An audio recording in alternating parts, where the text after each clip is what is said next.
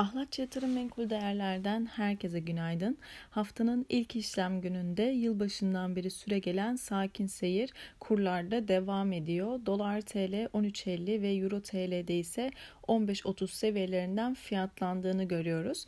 Piyasalar açısından bu haftanın en önemli gündem maddesi çarşamba günü gerçekleştirilecek olan FED toplantısı olacak. Goldman Sachs'ın beklentisi FED'den bu yıl 4 faiz arttırımı yapacağı ve Temmuz ayında bilanço küçültmesine yönelik açıklamalar yapacağı yönünde. Diğer yandan Avrupa Merkez Bankası Lagarde Cuma günü güvercin tonda mesajlar vermeye devam etti.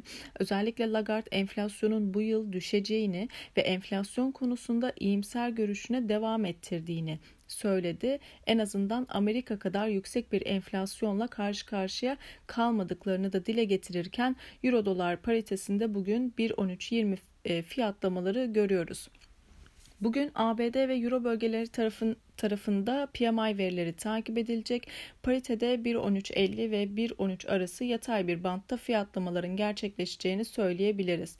Küresel piyasalara baktığımızda Asya borsaları FED toplantısının gerçekleşeceği haftaya satıcılı başladı. ABD vadeleri cuma günkü sert satışların ardından bugün pozitif seyirle devam ediyor. Küresel piyasalarda özellikle jeopolitik ve siyasi riskler devam ediyor. E, Amerika Dışişleri Bakanlığı'nın Kiev'deki büyükelçilik personeli ve aile üyelerini geri çağırması, Ukrayna'da olası bir Rus saldırısı gerçekleşeceğine yönelik endişelere sebep oldu.